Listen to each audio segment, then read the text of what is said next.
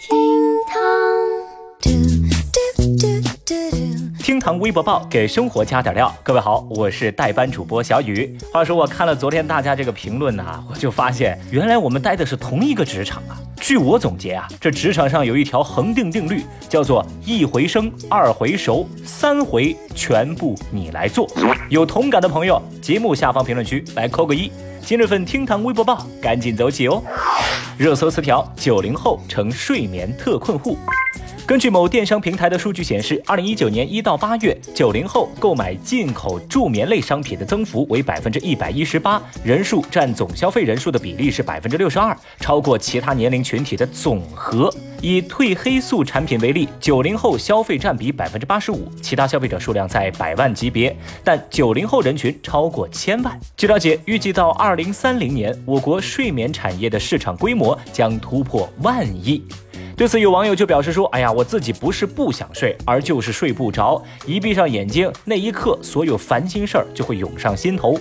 我现在看着当代年轻人呐，用最贵的护肤品熬最晚的夜，身体力行地践行着十一点之后夜生活才开始的豪言壮语。我只能说，睡眠时机对于当代青年人来说，就是把握不住的，他追不上也罢了啊。”反正呢，以现在的秃头比率来看，失眠的朋友，你们还能熬上个一年半载。等到媒体开始关注零零后，你们这波九零后啊，就可以彻底的放心失眠了，因为再也不会有人来关注你睡不睡觉的事儿了。热搜词条：年轻人为什么想提前退休？不久前，一份中国养老前景报告引发热议。报告显示，百分之七十八的年轻一代，就是十八到三十四岁这个年龄阶层，已经有退休储蓄目标的概念。那受访者普遍是想更早的退休，目标的退休年龄从去年的五十七点六岁下降到五十五点八岁。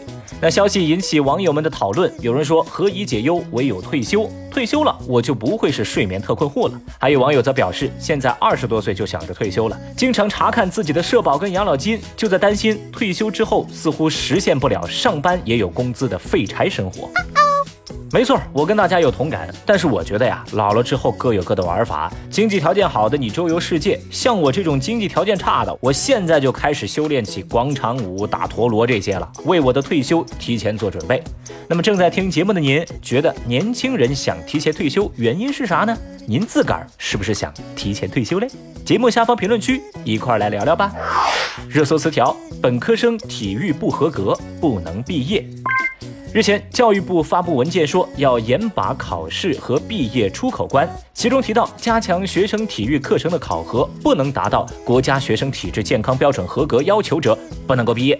那么这条热搜也引来不少网友的围观，不少人说，我太难了，先把中学的体育课还给我们再说吧。Oh no！关于这事儿啊，我跟大家的想法一致。反正呢，我是为体育老师感到高兴。毕竟嘛，体育老师这个称呼就意味着他们最擅长的就是背生病，然后上数学课。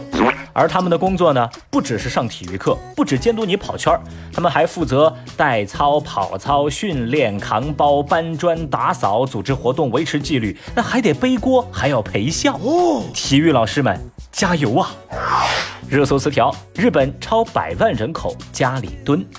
据日本政府相关调查显示，说日本家里蹲总人数可能超过百万人，也就是说，这百万人群就喜欢宅家里。那么，根据一名大学医学教授警告说啊，如果没有恰当的对策，若干年之后，全日本家里蹲的人数会超过一千万人。那么，按照日本厚生劳动省的定义，闭门不出的状态至少维持六个月，就会被定义为家里蹲。可想这百万群体在家里，我觉得都快发霉了吧？对此呢，在微博上有网友就说，这个日本嘛，有的家里蹲呢，他们不是啃老族，很多人应该是在网上生活赚钱，甚至不比上班族挣得少。哇，我反正是不知道这个情报的呀，我很羡慕这种条件。你说家里这条件，有沙发，有椅子，有空调，有西瓜，还有不卡的 WiFi，关键还有钱挣啊！如果真是这么幸福的话，我也想试试。可惜啊，小雨眼下不具备这样的条件，算了吧，算了吧，我接着加班去了，明天再聊吧，拜拜喽。